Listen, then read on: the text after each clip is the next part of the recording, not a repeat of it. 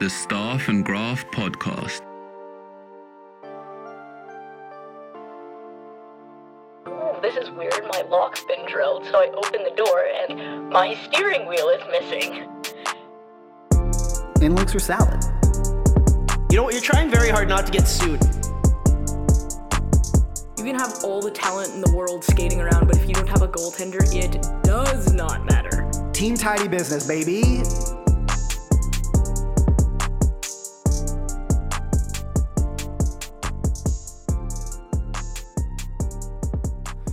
Welcome back to the Staff and Graph podcast. I am Mike Stevens of Sports Illustrated and the Hockey News, and sitting across from me is the one and only future first female GM in NHL history, and also of Sports Illustrated and the Hockey News, Rachel Doerrie. Rachel, how you doing on this lovely, you know, beach weather type day in, in downtown Toronto? I am uh, severely regretting my decision to return home from Mexico when I had the option to stay. Now the thing is, when you were in Mexico, like the weather wasn't really that bad. Like we had a couple, we had a couple frigid days, but then after that, it was like kind of hovering around freezing one, one minus two, and then maybe like five days after you come back, we are hit with the biggest blizzard we've seen in quite some time. Probably, like, I think they were saying earlier today, like in four decades. So, like, Yeah. basically the biggest storm of our lives. Now, I mean, I've been in New Jersey, so this ain't the biggest storm I've seen. Yeah, Um, but yeah, like my mother's supposed to be coming home today, and no, she's not. she ain't coming home. And No. there's a part of me that's like, I didn't stay in Mexico for what reason? there were like we were supposed to or at least i was supposed to go into the the hockey news office today which is only about a 25 minute walk from from uh, my condo and it's a it's a pleasant walk and even then and i'm not driving or anything even then uh, steven ellis my my lovely editor was like nah we're not we're not doing that today we're all just gonna stay And inside to give to give some context to people who like aren't quite familiar, like if you just go on Twitter and search 401, there are people. The 40 the 400 series highways are the major highways in Canada, and the 400, 401 is the highway that stretches like from basically from like BC to like the East Coast. Like it's our Trans Canada Highway. There are mm-hmm. videos of people shoveling the 401 yeah it's it's remarkable out of their cars. because that's definitely going to help. like that's the thing. Yes. I don't know. Like as much as, as cool as it is, it's like, uh, you know, you're not gonna. It's not really gonna do that much. Um, And then I saw that uh, the DVP and the Gardiner were closed, and somebody replied, "Can we just keep the Gardiner closed permanently?" yeah, my, my favorite thing is if you go in the hashtag oh like on Ontario, so ON Storm on Twitter, some great stuff. So it's from Dr. Amit Arya. It's so what will the Ontario government say about OnStorm? The storm is mild. The amount of snow doesn't matter. Accidents are happening with snow, not from snow. We've got lots of tow trucks, but no drivers. And if you're young, healthy, and can afford shovels, then don't worry. I saw I saw Dr. Jennifer Kwan, who's been like she does a lot of like really good visual stuff um, for COVID, and she tweeted this morning, "I have been howling." At this, big weather says there's a snowstorm coming, but have you gone outside to do your own research? There is no snow. Wake up. In all seriousness, stay safe, everyone, because and hope and hopefully you have winter tires. And someone literally tweeted at her, "The snowstorm is not going to start until tomorrow morning." So I'm not really sure what the point of your thread is. One would think a doctor would be smart enough to understand how a weather forecast works. Well, that person was wrong because I was up until like 1 a.m. last night, and let me tell you, it, the snow started at like 10. But there's another one. It's Ontario Storm. Um, it's it's literally a joke. Like Hashtag, how yeah. Hashtag on how- storm. It's a hoax. All a ploy. all a ploy by Big Shovel to get us to buy their shovels and use them over and over. I mean, every time I shovel the snuff, it just comes back. Shovels don't work. Oh, remarkable. Yeah, you know, if I buy a shovel, does that mean that it won't snow? Yeah, both both people with shovels and people without shovels experience Will get snow. the snow. Yeah, that's that's what The- we need the- to know. But the thing is, is the people with the shovels will be able to lead their daily lives without huge issue. And the people without the shovels will be in a much bigger predicament. I want to know how Joe Rogan would handle this. Like he would just he would he would he would bring out like a flamethrower and try and like you know like hit the oh, it'd be ridiculous. Anyway, Did I tell you, speaking of like Joe Rogan, did I tell you about my experience in the pharmacy at the Mexican airport?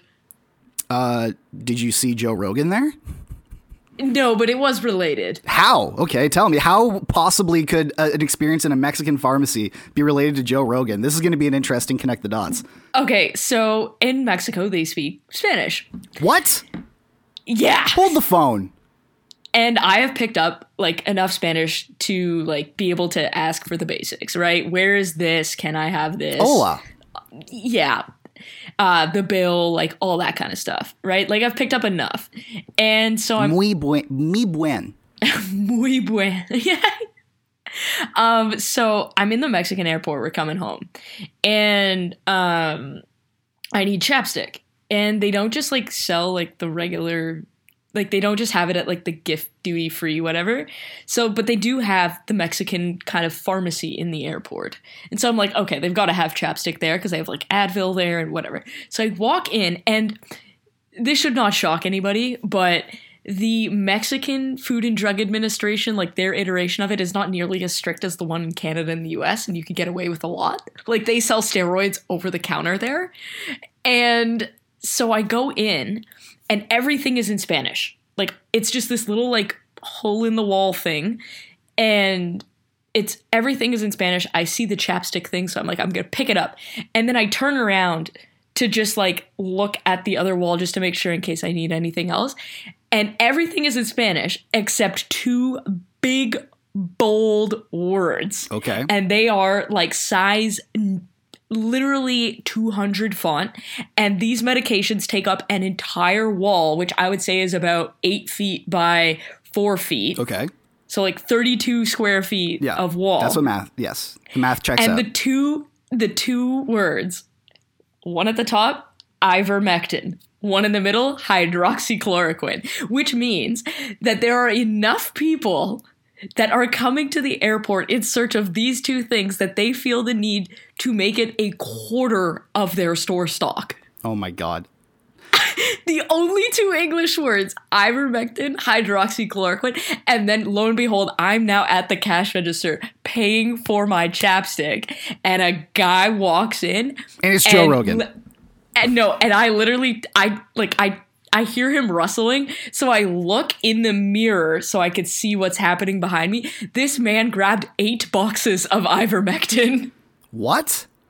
in an airport. Why is there a pharmacy in an airport? Anyway, I don't know. like are people picking up prescript like like because pharmacies are like you gotta It's not really like a prescription pharmacy. It's more like you got to get your Advil here, but they can't sell steroids at like duty free, but why so- that's so weird and you can't you can't pick up ivermectin at duty free either. well yeah i would hope i don't like where where do you even pick I- isn't ivermectin horse dewormer like why is it in a people pharmacy it should be in a vet because pharmacy people are using because there's enough of a demand for it. That which is the most alarming thing is that Joe Rogan has created enough of a demand for ivermectin. did you see joe rogan get schooled by a real doctor on his podcast Oh, did I That's- ever? that- but okay, so Rachel, I- the I- Mexican I know, uh, just real quick, real quick. Before, I know that we're not supposed to swear, but let me just say that watching that gave me sexual pleasure. That's all I'll say. Continue. so so the Mexican airport rules are a lot more lax. Like, for example, once you clear security, you can then go back outside and have a cigarette and then just come back in.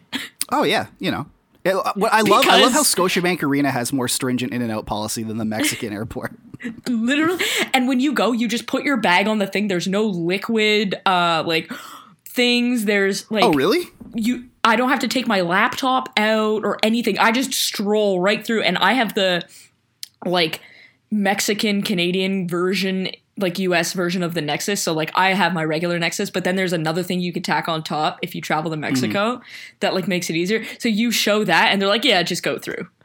I'm like, I literally could have like 10 pounds of cocaine and like nothing would happen. That's nuts. Because I remember, like, I, I- we went on a we went on a a, uh, a trip, like a, an exchange trip in grade 12 to Denmark, which is the only time I've ever been out of out like been to Europe, which is pretty cool. And I was dating a girl at the time, and we had a layover in Iceland.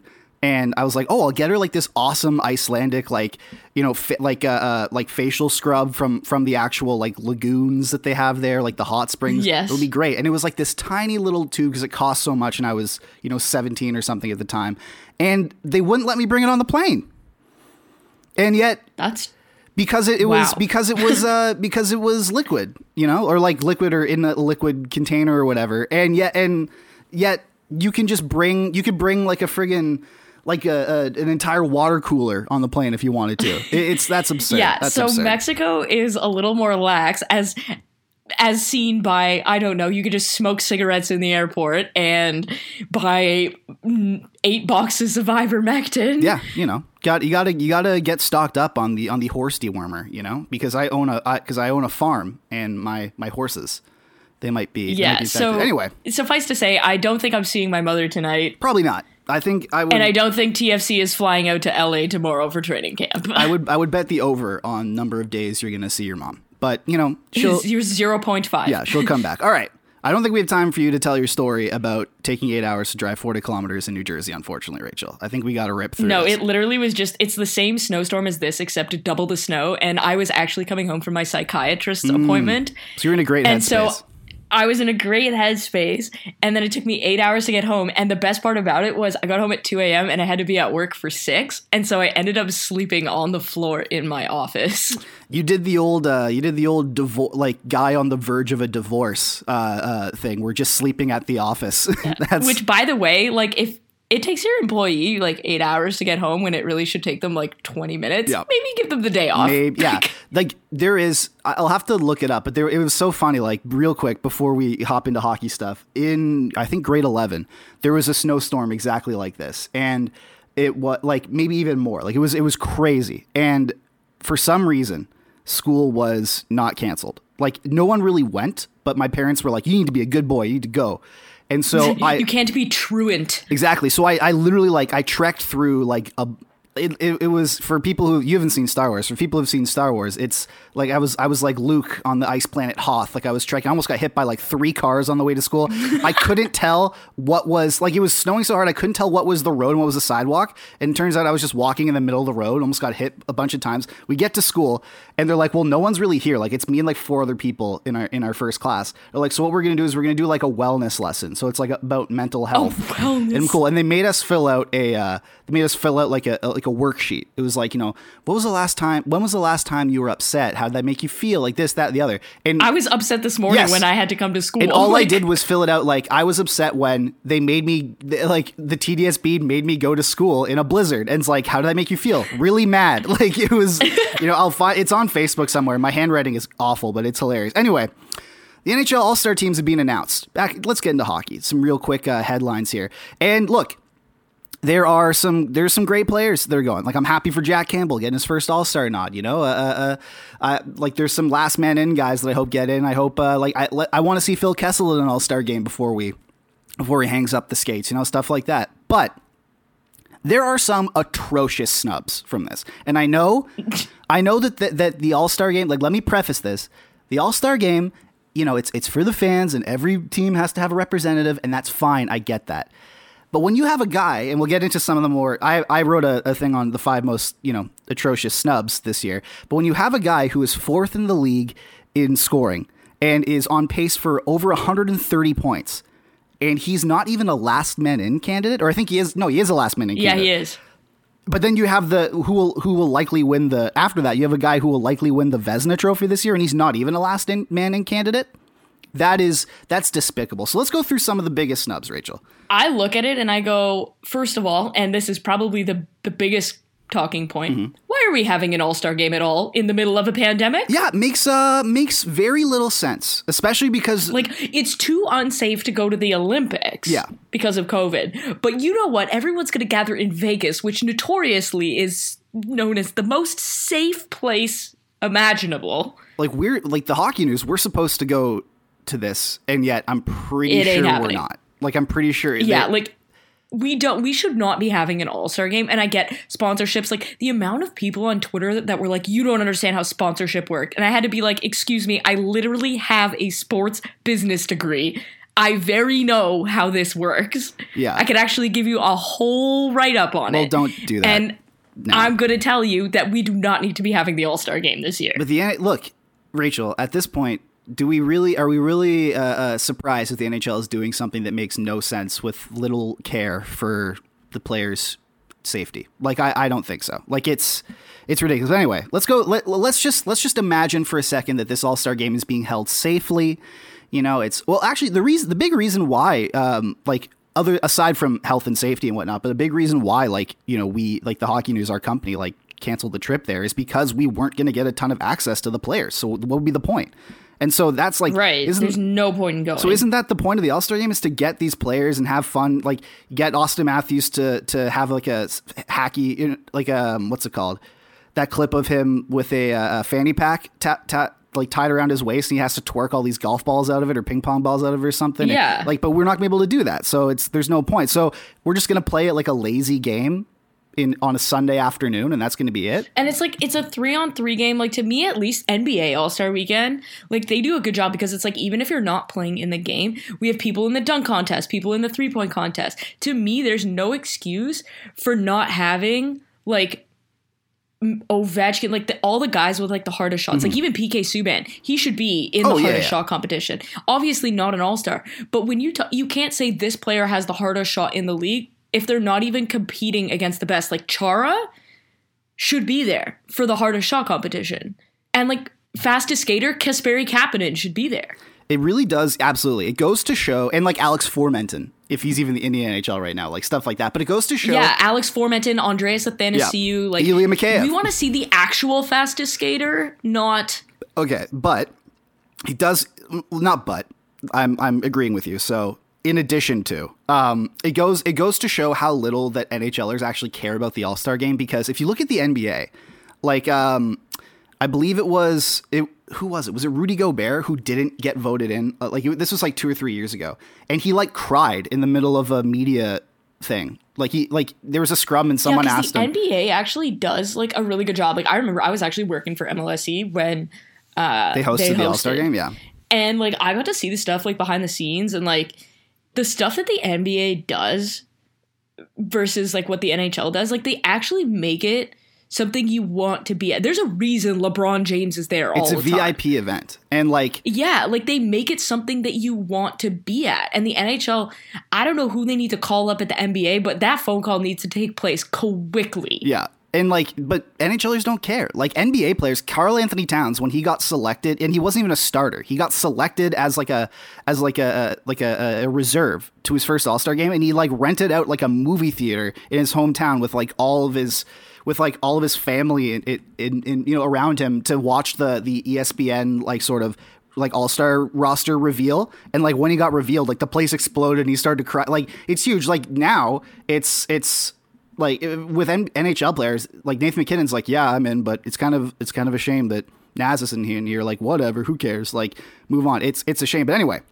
Speaking of Naz not being in, so I did a top five uh, uh, snubs, and number one is Nazem Kadri. Like this guy, he's scoring. He's fourth in league scoring. He's scoring at over 130 point pace for one of the top teams in the league. And let's also say that all of his metrics, they don't. They're not painting him as a guy who's riding unsustainable shooting luck. He's just playing more and playing No, better. he's shooting like 12 or 13%. He's shooting lower than his than than his um than his most productive season in Toronto. Like he's shooting like at a lower percentage. Right, he's like just above his career average, so it's not like he's shooting like 19% or anything. Yeah, he's, he's just he's averaging more. He's averaging two extra minutes of ice time per game than his career average, and he's just playing better in more minutes. And the fact that this guy's going in, and again, every like every team needs to have a, a, a thing or whatever. But Nick Suzuki has got 19 points in 36 games, and he's and he's there, and Naz has to f- scratch and claw for a last man in vote. Or like in speaking of like same division, what the hell is Clayton Keller doing going? Exactly. I, I use it's funny. I use both of those guys as like the the benchmarks of like players who shouldn't be going. And like so another one, Igor Shesterkin. He's the best goaltender in the league this year. He Yeah. Let me let me read some of his stats. He's got a he leads the league in save percentage with with goalies who have made more than five starts. Because on NHL.com it says like some random dude has like a 998 save percentage and he's made like four starts. No, he's got a 939 save percentage right now. Yeah, like he's gonna win the Vezina. He's got three shutouts, which are the third most in the league, and he the third of which came after he he made 37 shots on, in his first. He saved 30 all 37 shots in his first game back from COVID, and then his 20 goals saved above average is one below Jack Campbell's league leading of, of 21. His se- 67 goals allowed adjusted is the best in the NHL, and his 6.0 port, uh, point share ranks the fifth highest amongst all NHL netminders, despite Shesterkin playing only 22 games, and he's not even a last man in yeah, they, they're, they're like actually Mika Zibanejad. or Chris Kreider. Like, look, they're Like- they're doing like they're they're having good seasons, but like Shesterkin is the best goaltender in the NHL. Like, this is ridiculous. Yeah, like honestly, it's it's so stupid. Like All Star in general is stupid, and you're not gonna change my mind about that. Like, Yeah. I will not watch one single second of NHL All Star Weekend. I'll see the clips on Twitter. Doesn't matter. But like, to be fair, I might be kind of busy. Yeah, but it, it it uh I stopped watching after they like they invited um Kendall Coyne Schofield to and then she beat Leon Draisaitl and they just didn't give her the money until all of Twitter had to pressure them to do it. After that, I was like, Yeah. you know what, screw this. I, I like this is just this just doesn't matter. it's a meaningless game happening in a pandemic that's totally uh, that's causing a bunch of unnecessary travel, and it just sorry, but like it doesn't need to happen. Yeah, Roman Josi might win the like Roman Josi's scoring at over a point per game. He's averaging like 24 minutes a night. He's the captain of the Predators who are doing well this year, and he's he's not even like he's not even a last man in. Yeah. Like, what are we doing? No, he is here? in last man. Oh, in. he is okay. It's Yeah, but he's going up against Kadri, and like both of them should just be there. yeah, it's it's ridiculous. It's it's absurd. Anyway, on to some very very different toned news. Um, and I want to give a content warning before we start with this because there's mentions of sexual assault and uh, you know the trauma that that is involved with that. Um, so former NHLer, uh, NHL forward Reid Boucher came out this year that he pled guilty to sexually assaulting his billet sister. So Reid Boucher was 17 at the time, and he pled guilty to sexually assaulting his billet sister, um, who he lived with, Who was 12. who was 12 at the time, um, when he was with the U.S. National Development Program. Um, essentially, what happened is he pressured her into um, performing oral sex on him the first time. Um, he used a video, I guess, of her dancing as blackmail. She did it. And then the second time, he used the first instance, like the first encounter between them, as blackmail to ensure a second one. Um, Boucher then went on to, you know, move up the hockey world. Um, and meanwhile, the victim went on to, uh, you know, have eating disorders, self harm, substance abuse. Uh, she had in home psychiatric care at one point. And so on the weekend, uh, Reid Boucher pled guilty to a third degree uh, charge of sexual misconduct um, against a minor. Uh, it was act- that was actually like sort of whittled down from a first degree, which would have caused, uh, which would have carried a 25 years um, maximum sentence in prison. Um, but the judge allowed him to enter this plea um, by allowing him, which would allow him to face no upfront jail time. And if he serves this sentence, which will likely be you know probation and community service and whatnot, um, it will then be stricken from his criminal record. Um, at the time, USA Hockey was notified notified of this. They say they didn't know about it, but they also removed him from the billet house shortly after this, and then he went on to play in the, um, I believe, in, in a international tournament. I'm not sure if it was the World Juniors or if it was Ivan Hlinka or something like that. Um, and but they still say, "Oh, we didn't know." Then why did you remove him? So there's a lot going on here, and so essentially, this is another example of um, a USA Hockey uh, involved again. USA like USA Hockey's general. Let's just recap USA Hockey's year. So USA Hockey's general manager had to uh, step down because he orchestrated one of the most one of I, not one of the one the worst sexual assault cover up that we know so far that we know of at least so far. He had to step down. Then the guy who would who would come in, Bill Guerin, was also accused of covering something up. He was eventually cleared of that. We have to make note of that, but again, still associated with it. And then there was a settlement was a reached, settlement though, reach. which Um, and then there was, and then on top of that, the their uh, vice president of hockey operations, the guy who's going to be, you know, like leading all these teams, John Vanbiesbrouck, has has been like ha- has been on the record like admitting to using racial slurs against players of color uh, specifically Trevor Daley, um, and he no no uh, you know no essentially repercussions for that. He's still able to like be the face and f- at the forefront of USA hockey. I think it might be time for USA Hockey to h- hire new people. and now this, and it is just like USA USA hockey. I'm I'm shocked we haven't had like a further invest like because at this point it's like what the hell is going on in here? What are you allowing to happen? Like how have we not had yeah, this is like becoming very close to USA Yes. Gymnastics, and I did not think we would ever get there. Um, and to me, I look at it, and Katie Strang, again, a queen, went right to Lou Lamoriello, and we always get on Lou because he like says a bunch of stuff without saying anything. he did he said some stuff now. and he was i like i was talking to somebody who knows lou really well and they even said they were like lou was way more direct than he usually is because usually lou doesn't say anything. But the fact that he was di- as direct as he was and i mean like i have personal experience with lou lamoriello mm-hmm. and i would say he is in my top two in people employed by hockey teams currently that i respect. Like lou's reputation is i take care of my employees. We do the research and we do not tolerate this kind of behavior. So as soon as katie strang asked that question and obviously he said no i knew right off like i knew he was telling the truth yeah. i i knew 100% lou would have sent him to the sun I mean, just like look at what Lou has done to players who you know who are like this, players who don't who have committed things that you know are not in line with society's values. Like, it, you know, he. It, I think that he's one of the guys who, like you said, we can we can take at face value here. Which I wonder why. I wonder if that's one of the reasons why he's not at the forefront of USA hockey. Like this is this is the two time GM of the Year award. Who's you know a hockey legend. He's won m- multiple Stanley Cups. His his team just made the back-to-back conference finals was dealt the worst logistical hand in hockey this year and is clawing their way back to a playoff spot and he's not and it's and you know he's not the guy who's at the forefront. I wonder if he just doesn't want to associate himself with usa hockey right now based on what's going on in here. Yeah, and I was reading, I think it was like Corey Masisak that had it, um, that like the Devils signed Reid Boucher to a contract in 2014, but like even at that juncture, um, he still had not been charged from what I can like look up and read, and like. Lou Lamoriello is not going to have a ch- someone who has pending charges against them like signed to a contract. Like there's there's just it's not a thing. And so like the fact that he was as direct as he was with Katie Strang, the fact that he even normally Lou is very like secretive and the fact that he came out and like you could tell he was like willing to go public with this. Like I feel like that sends a message in and of itself. And at at this point like you mentioned the USA hockey stuff and you do have to think like maybe he's just not willing to mm-hmm. be part of the BS that's there and that is an enormous red flag. If if your organization does not want to carry themselves even to the stipulation of things like being on time, like I don't know, man, because we always say like Lou Lamoriello has weird rules. Well, you want to know what?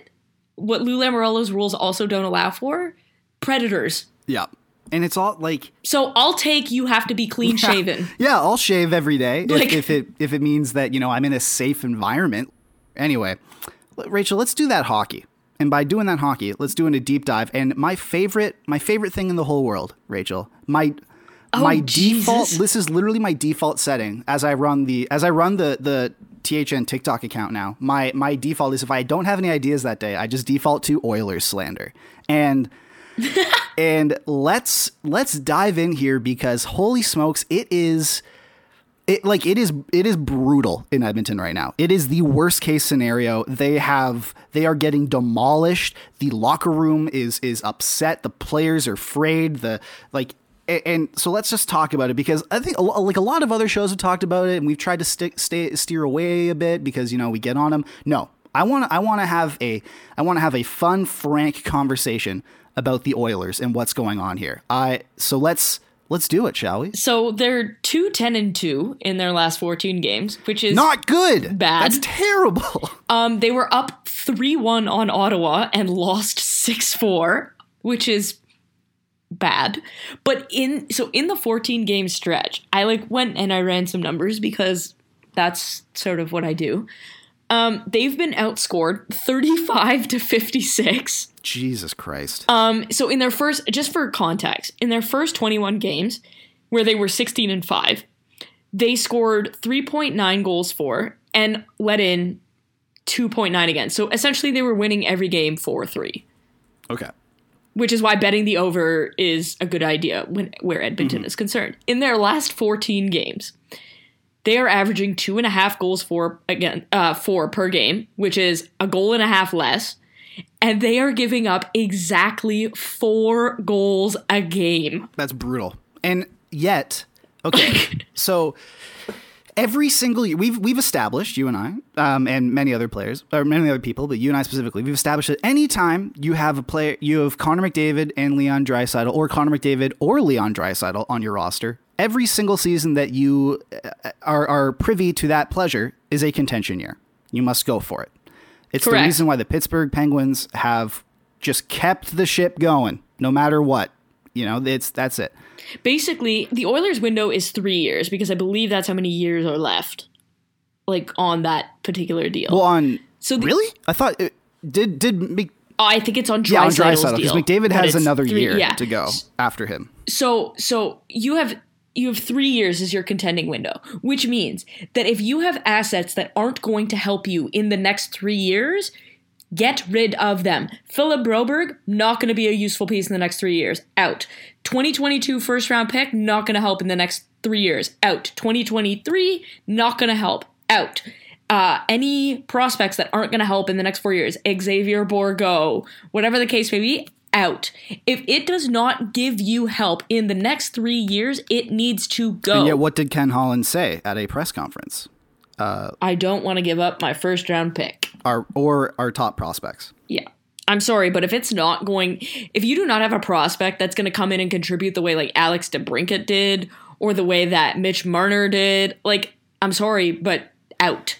Can we can we talk about how Ken Holland is maybe the worst GM in the NHL after Jim Benning got booted? Um, because all like, and I think we need to take context in this into this as well because all he had to do with with the way that the Edmonton media carries water for that team, and it is shameless.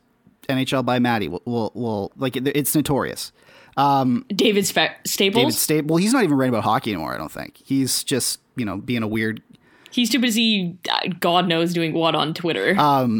All Ken Holland had to do. He so he came in. He inherited the two best pure scores in the NHL. The guy people who will finish one and two in NHL scoring on the same team, signed to at least in in Draisaitl's case a team friendly contract. And all he had to do was uh, McDavid is worth $15 million Well, yeah, a year. but- That's a team friendly deal. Yeah, but I mean, I, I don't know if you can really say that you know the like the the highest paid player in the league's on te- team friendly deal. Like at least with Draisaitl, the guy's like gonna the guy's a heart winner. He's gonna score fifty goals every year, and he's signed to like eight point five or something. It's absurd. But all he had to do was do a, a just a marginally better job than Peter Chiarelli, and he would have been hailed as a hero in that town. And he has blown it because this is a contention year, and this is how he built the team, Rachel. He thought, okay, McDavid, McDavid and Draisaitl, contention year. We only have a couple more years left on their deals. Uh, we're we're ready to go. Let's reunite Tyson Barrie and Cody Ceci. Give the latter a four year deal. Let's trade Ethan Bear because apparently getting Cody Ceci means we don't need Ethan Bear anymore. Let's trade him. And Foegele's been fine, but he's not gonna you know really move the needle that much. Um, let's give Darnell Nurse one of the worst contracts in the NHL. Eight years And let's trade for Duncan Keith. let, and let's trade for and let's not just trade for Duncan Keith. Let's give up a pick and a player and not have them retain any salary whatsoever. Um, and then on top of that, we our goaltending was our biggest hurdle last year. That's what that's what that's what screwed us. Everyone knew that. We knew that. So let's re-sign Mike Smith, 39-year-old Mike Smith with a host of health problems who is notoriously streaky, um, to a two-year deal. Mike Smith has when Stuart Skinner needs waivers next year. yeah, and then also uh, let's not let's not even just like include a sweetener for anyone to take Mikko Koskinen. Let's go. Let's run back the worst goaltend, one of the worst goaltending duos among contending teams in the league. Let's give Mike's. It's absurd. Of, speaking Yeah, of let's talk about goaltending, it. So Mikko Koskinen. First of all, the Oilers as a whole have an eight Are nine- terrible defensively. They have an eight nine eight save percentage this year. The That's the- bad. Like the goalies, that's bad. But Mikko Koskinen. The first like seven, eight games of the season, like we were ten games into the NHL season, and people were like, "Mikko Koskinen's going to win the Vezina," and I was like, "Just Hey, slow guys, down, let's- let's chill. So in his first seven games that he played in, he had a nine thirty four, fantastic, excellent yeah. It, he's played 20 games this year. In his last 13 games, he has a save percentage of 881. And specifically, in the 210 and 2 stretch, he has a save percentage of 866. It's it's hard. Is literally like that would that belongs in the ECHL. Oh yeah, I will like the I would like I, I always say the worst goaltending I've ever seen at the professional level was the first I would say 30 games of the 2018-19 Toronto Marlies season where they had a tandem of when the waivers situation that Garrett Sparks forced uh, forced them to have a tandem of uh, Jeff Glass and uh, uh, what's his name Kasimir Kaskisuo. And I believe Kaskasuo had an eight like seventy one or something. And Glass had an eight forty nine, which was brutal. But and then he was eventually kicked out. But that's the worst goaltending I've ever seen at the at the NHL level. And this is close. Like this is this is this is getting there. Like I if your save percentage starts with an 8 it's not good enough never mind having an 866 and like stuart skinner in the 10, 2 10 and 2 stretch has played five games and he has an 882 so like they're not getting help from anyone and it's remarkable just how like through through no method through no method of trade through no method of waivers through no method of uh, free agency or anything they didn't just get another guy in there. Like they didn't they didn't just go and, and do anything. Like they, they they looked at their they looked at what precipitated their downfall last year and they thought okay let's run it back. And not only run it back let's give the oldest most injury prone guy of the duo a two year extension. Yeah that that is one of the most underrated worst contracts i've seen in quite some time. Because of the implications that it has like yes the seth jones deal was just god awful and honestly so was the darnell nurse Yeah. deal. Um but the mike smith deal like could cause you to lose another young goalie and like what like why? And so so he's played six games this year And so this is the so that's the on ice stuff. The off ice stuff is looking pretty rough because I'm not sure if you saw McDavid's uh, uh, like press conference after this last game, but this is that's a guy who is furious. There were car- Oh, Jeff Jackson is 100% having a call with Ken Holland to basically say, you fix that wagon or he's out. yeah, there are cartoon like anger lines above his head. Like it is it is brutal. And then so, but then I look at that and I go, I have zero sympathy for him because earlier this week, Connor McDavid was asked, and keep in mind this is the captain, face of the league, was asked, you know, Yeah, we talked about this last show. what do you think about bringing on uh, Vander Kane? And you talked about how Lou Lamoriello would have never, you know, signed or brought in someone with pending charges against him.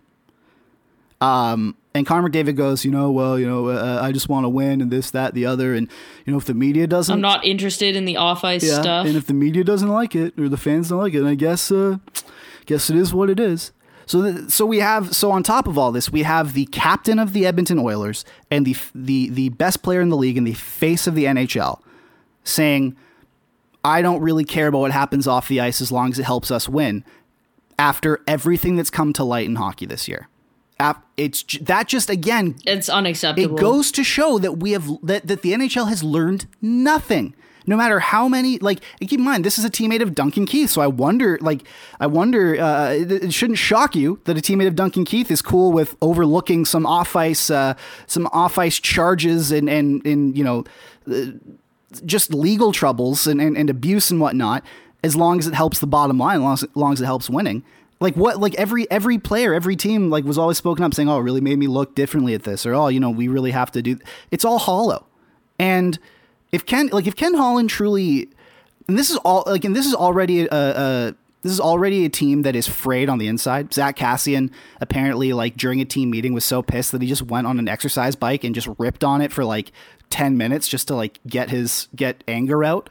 Um, and McDavid's visibly frustrated. Like Draisaitl is Draisaitl, like the thing about so like with Connor, he kind of just like shrugs his shoulders. Like there were like nine shoulder Yeah, shrugs or in whatever. like a 45 second the clip. thing with Draisaitl, and to be fair, like most Germans, there's two. There's basically two options. You either internalize it, and if you know, Mm-hmm. you know, because you could tell by looking at it, or you are angry German man. yeah. And they're like, there's, there's, it's one or the other, and you could tell with Draisaitl that he's definitely the former. Like he internalizes a lot of it. But my friend who plays uh, professional soccer in Germany, and like he's with the national team, so he's arguably a bigger athlete. Not even arguably, he's a bigger athlete than Draisaitl is. He's very much the same way, and I can tell when like when he's angry about how things are going. And I looked I've looked at Draisaitl's press conferences the past week or so, and it's very, very similar. Like Draisaitl is steaming inside. Uh, like you're having your prime he wants to rip heads off. You're having your prime Yeah. wasted. Like it, like wasted. Like all, all McDavid and Draisaitl have done since since getting to Edmonton is give them the two, like arguably the two best players in the league, and just like win a win like awards, score goals, assume leadership roles on the team, and all management has done is give them nothing to build around. Yeah, boat anchors. Boat anchor contracts, play like given or just players who aren't like trying to force play. Like how how hard is it to find a winger to play with Connor McDavid? I just I like I think part of it I think McDavid and Draisaitl are almost part of the problem because they need to publicly call out and be like, can we have some goddamn help? Like yeah like again we want to like if you look at the nba like they they will call their team out yeah. they will and even like i remember in 2014 so the year before i believe it was 2014 so the year before the 2015 run the jays were i think they were like 500 at, at the deadline and management didn't do anything Yeah. and like and bautista and encarnacion and at the time jose reyes who eventually uh, got traded and is also accused of stuff was just like was just like this is this is ridiculous. Like are we we really don't have any help here? Like we're not gonna like you're not gonna do anything for us? And then what happened the next year? They acquired troy tulowitzki and david price and almost made the world series. You know it's like like at a certain point you can't be the typical hockey you know I'll put my head down and keep going. Like you're a, you're a, a, prominent voice whether you want to recognize it or not. Your words matter which a should mean that you shouldn't be advocating to hire basically a criminal at this point or an alleged criminal um, to who has also destroyed every he's left every locker room in in his you know in Tatters. ruin. Like he's that meme of the devil of the the grim reaper come like leaving doors co- covered with blood and coming into the next door. Like it's he's he's done that. You and you're going to advocate because he can what score 25 goals? He's going to do that. And then you need to go out there and you need to say to the media you know this is unacceptable. We need some help. We need or we need uh, uh like management to step up or do something because you're just no one's gonna have sympathy for you. Like I don't have any sympathy. At this, you signed an eight year deal to be in Edmonton. You signed like you you signed an eight year deal to be here. You haven't. You are the best player in the league. You have all. You've the most autonomy I think of any player in the league, and you're not using it. You're just what you're you're just gonna be content to lose. To sit in this organization that it constantly fumbles your prime and lose? No, speak up. Like it, it's you're. Either way, I think we've kind of exhausted. Yeah. Okay. This. Jack Eichel. Yeah. Jack Eichel could return in February. February is next month, by the way, Rachel. In case I'm you aware. know. Yeah, I Um, love this. And I mean, I hope I hope it's not rushed, but like he had surgery November 12th and the fact that he could be back 3 months later, like I think it's fantastic for the league. It would be super cool if like the first time he was introduced to Vegas fans, it was like at All-Star, like they just had him skate out and be like part of the festivities. that'd be so cool. Like, oh, here's your demonstrator for all of the All-Star activities. It's Jack Eichel. Or at least let him take like warm up. You know, Something for, like for that. the three on three game. Like let him just show him in a Vegas jersey. In, Right. on- so in- I think like he skated with Vegas. He's been doing like goalie sessions. He's been at morning skate. He's wearing the red no contact jersey. Like it looks like he's trending in the right direction. Obviously, contact is the most important part here, and that's really gonna dictate what the timeline is. But just the fact that like we could be getting Jack Eichel in February is like it's wild. Like even getting him in March is like whoa. And Vegas is obviously gonna have some finagling to do, but I think at this juncture, like you look at it and you go, man, we're getting a player of Jack Eichel's quality. Like mm-hmm. that's fine. We're Oh, good. yeah. We'll figure it and out. it just goes to show like how how much of a headache Buffalo could have avoided if they just let him have this. Yeah. Like, like I honestly, I cannot wait. You know how that NHL Revenge Twitter account? yeah. Okay, so I cannot wait until Jack Eichel plays his first game against Buffalo. Like, I am probably going to bet on him getting a hat trick. He is going to have a five point night. It- it's it's ridiculous. Like I, they could have just let him let him get this procedure. They could have just like avoided all this, and instead, you know, they they trade him to another team for somewhat of an underwhelming package, and he's what going to be back in the lineup like f- four months after undergoing this procedure. Like it's it's remarkable. Um, I also, but like also, I have no idea how they're going to get him in the lineup from a cap perspective. Like it is That's not our job to figure out yet. Exactly. And I guess I guess uh, uh, uh, Max Pacioretty undergoing surgery is going to help because they can just, they're going to put him on LTIR and do all that. But man, it's going to be interesting. I also do love the NHL tweeting out. Like it still can't get over the NHL tweeting out. Like the can you imagine this this Vegas lineup that is not cap compliant? Like Yeah. come on guys. All right. Another another bit of a headline that came out that we'll do a little deep dive into now is John Klingberg. He wants out of Dallas and apparently Dallas uh doesn't want him either. Contracts talks have stalled. Uh, he's very disgruntled about it. Dallas isn't doing that well this year, so it's not like you know it, it, it, they could be sellers. And he doesn't have an NTC. He doesn't have a no trade clause, so he can really be uh, shipped anywhere. This is very interesting because Klingberg is good.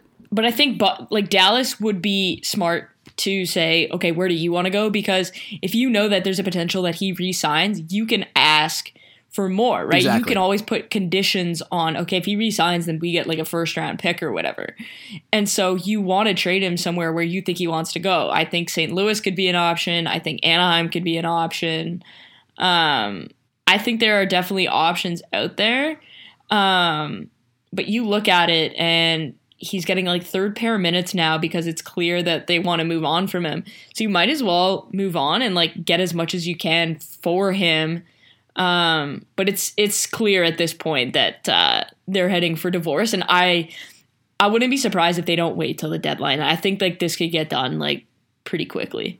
He'd be quite the deadline piece because I mean this is a guy who's he's had a 67 point season before, you know. He's he's going to he scores at, you know, maybe he scores like a 50 to 60 point pace every year. If Let's he- say you're a contender, right? So let's say you're like Carolina, Colorado, Toronto, right shot D Uh, too. right? Let's say so he's four two five right now. Let's say you Yeah. get Dallas to retain half, right? Mm-hmm. You the package you could get from a contender It'd be absurd. if you retain half.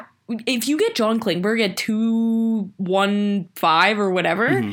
like that would be wild. Even if you got John Klingberg at three million dollars, yeah. so they retained like 25% or whatever. Like you could get a ransom. Like if I'm Carolina, you're getting like Oh. probably you're getting a prospect and then like if we make like the cup final then you get like a second round pick. If we re-sign him you get a first round pick, like that kind of thing. Toronto like maybe it's Nick Robertson. Damn. Would you Okay, yeah. So would first of all, would you advocate for the Leafs to get Klingberg? Yes, because their right side uh, right side is a hot mess. Yeah. Well, yeah, you have Justin A Holl hot mess. He would look real good, but like what would that cost? Are they comfortable trading their first round pick again? Are they I think it probably cost them a young defenseman. So whether it's like Timothy Liljegren, Travis Dermott, like there's got to be money going the other way. Yeah. Um, I think it probably costs them that. It probably costs them a top end prospect. Man. Less so, like less than a like I I would say it's less likely to be a, a pick unless they're conditional picks. Um, Dallas is probably going to want first of all Toronto if they're going to do it has to send a player the other way because of the money.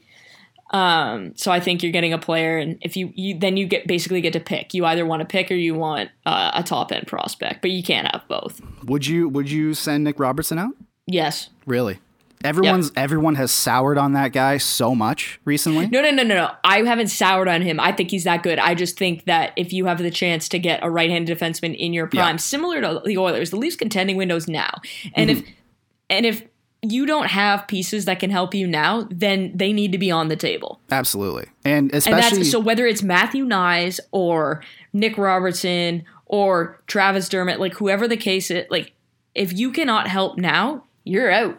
Well, I think having, I think getting guy like dra- their their success in drafting the later rounds recently, like getting a, um, like getting a guy like Knies, like getting a guy like Rodion Amirov, who I guess that's not a later round; it was the first round. I was going to say that was the first round, but like Yes. Robertson, they got in the second round. exactly. They got Knies, got in the second, round. Even like, Uh, Veeti Miettinen, they got I think in the sixth round. Like if you can have guys like that, then I think Topi you can. Who's a defenseman, but still, like it's you yeah, know, Roni Hirvonen, like that Yeah. kind of stuff. I think you absolutely um, have to consider it. And like the Leafs do have some, some pretty good prospects. And so like Abramov's killing it at the AHL level right now. You have Hosang who could come up in a pinch anytime you need. Alex Steeves is killing it at the AHL level right now. Probably need some more, you know, seasoning there. But like they Yeah. have some good forward prospects.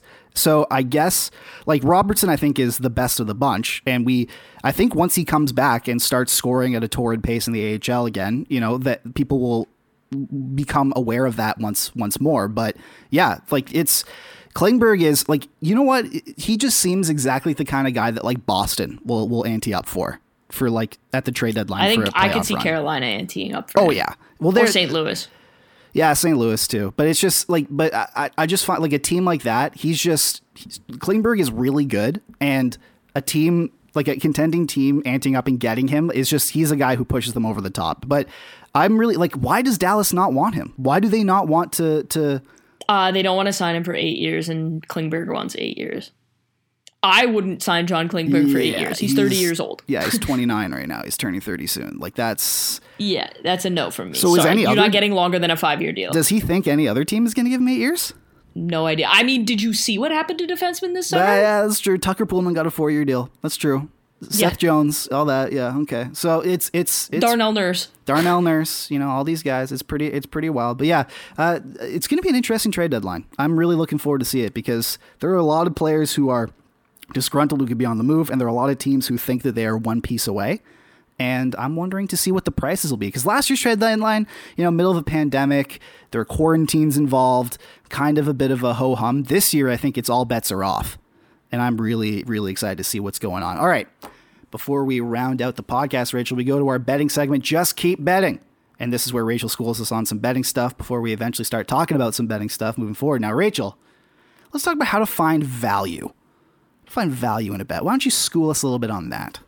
Yeah, so when you find value, it's not necessarily like who is going to win. That's not value. And in hockey, you don't really make money on that because usually you should be betting on the underdogs. That's where the value is. Fun fact if you win four out of 10 bets on underdogs, you make more than if you win six out of 10 bets on favorites.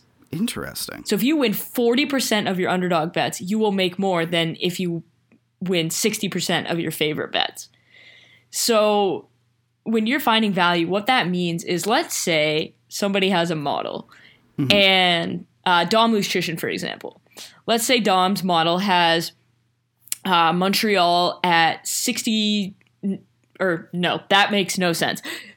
Let's say Dom's model has Carolina at 65% to win.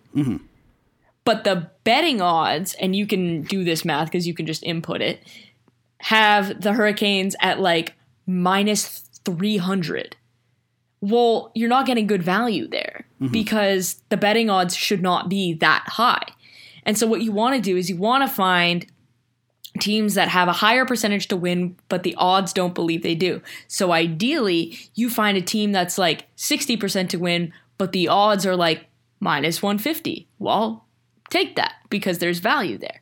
Or on the flip side of things, you find a team that's like 48% to win, but then the odds have them at plus 150 or plus 140. Well, then there's value there. And so something like um, Ottawa, right? A lot of the times the model has them in the 40s to win, but then the the odds are plus 160, plus 180, plus like and that's good value.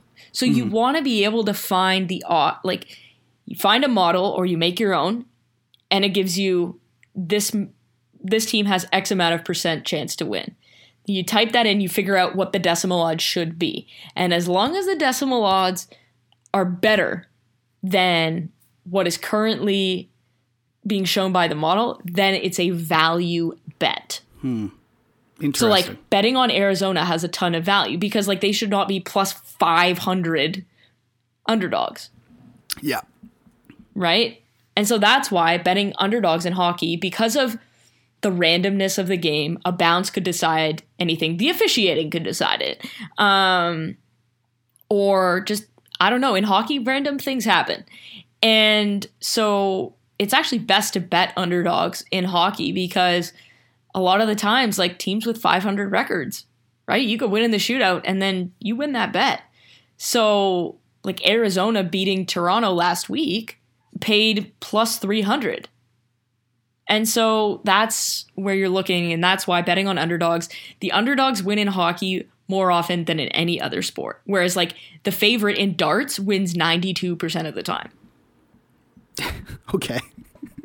Don't ask why I know that. Why? Okay, I'm not gonna ask that. But just to give you an idea, like It's very the puzzling favorite as in to why. hockey, like the favorite in darts wins like over like nine point two out of ten times, which is wild. So like obviously it's smart to bet on the favorite, but in hockey that's not the same. So if you can get value on an underdog and you only win four out of ten bets, but if you bet ten bets on a favorite, you lose money because remember how we talked about units last week or yeah last week mm-hmm. you got to bet extra just to make your hundred dollar unit. Whereas when you're betting on the underdog, you just bet the hundred bucks and you make 167 if the the odds are plus 167. man, And so that's how you find value, and that's usually why you'll see a lot of people who are profitable on hockey betting on the underdogs. just remarkable. Wow. Well, Rachel, that I I learn something every time I talk to you, and hopefully this will help me uh, win some money. All right. Um, so we've reached the, the logical end of the podcast. Rachel, uh, before we before we head out, would you like to leave anything, any any words of wisdom to our listeners? Uh, wear a mask, be kind, and if you're in the city of Toronto, maybe just stay inside right now. Snow day, baby. We will see you later this week.